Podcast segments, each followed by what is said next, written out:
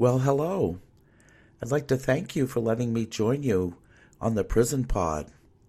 This podcast is meant for people who are in prison or who have dealt with incarceration.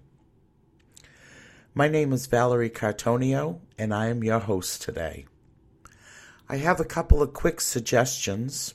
First of all, um, when you're listening to the podcast, it's a good idea to have a piece of paper and something to write with. And the second thing is, is I suggest you start with the introduction to this podcast and work your way through because they kind of build on each other. Okay, so that being said, our last episode we were talking about two minute habits and I had mentioned to you about creating a two minute habit for yourself. And I'm curious how that went. If you did it, or if it felt weird doing it. And if you did do it, how did you feel? So here is with a paper and something with to write with. Uh, I'd love to hear from people listening to the podcast. So you can write to me at the Prison Pod, Post Office Box 294, Orono, Maine 04473. So, I did talk a little bit about reading last week, and I asked everyone that had listened to read two minutes a day and to keep track of that. And the reason I did that is I find that reading is extremely important um, in life. Uh, mainly because reading, first of all, can take you anywhere. You can escape from reality through reading. You can visit foreign places. Uh, if you read fantasy, you can go to places that nobody would ever physically see. So another thing is is if you can read, you can learn about anything. Anything especially with social media today, um, being online and the internet. Uh, you can visit any library you want within reason. But, uh, and the other thing is, you take control of your own mind. And that cannot be taken away from you. The knowledge that you learn is yours.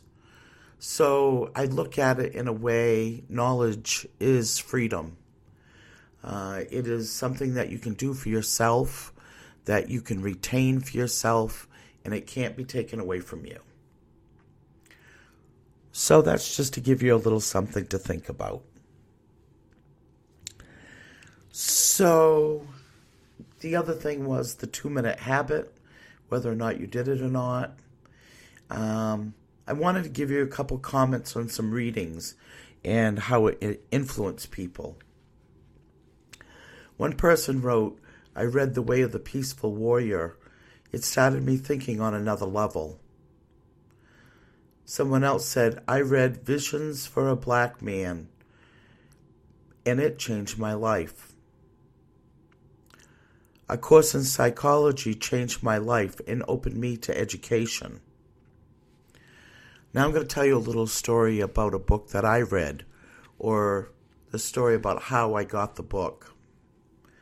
I was a student at the University of Maine. I went in on the Onward program, which is non traditional students. I had a bit of an anger problem. I've dealt with that most of my life.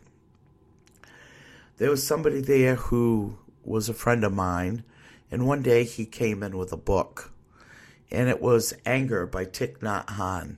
But before he gave it to me, he was a little bit leery.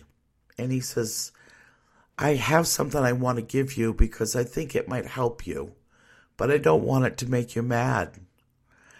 So he gave me the book, and I told him I really appreciated it and that I would read it. Well, the book was by Thich Nhat Hanh, and it was called Anger Cooling the Flames. It was a great book and it really changed my life. I had just started taking some introductory to Buddhism courses and some peace studies classes, and this book fit right in. So I'm sure that it's probably in most of your libraries. So again, the book is Anger by Thich Nhat Hanh. Great book if you get a chance to read it. So I mentioned James Clear on our last podcast, and I was also talking about habits, two minute habits. Create a two minute habit, do it every day, don't skip a day, write it down, and make it feel like an accomplishment. So James James Clear writes, Atomic habits are small actions that are easy to do but builds over time to become a dominant force in our growth. Read two minutes a day. I'm not asking you to read more. You can if you want to, but just two minutes. Do that reading.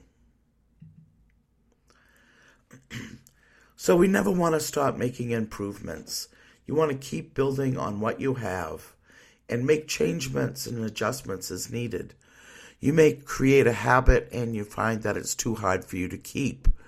Well, put that aside and start something else.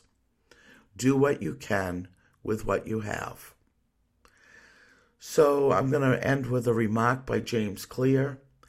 It's remarkable what you can build if you just don't stop. I look forward to being back again with you in two weeks. Again, my name is Valerie Cartonio, and this is the Prison Pod. I'd love to hear from you if you want to write.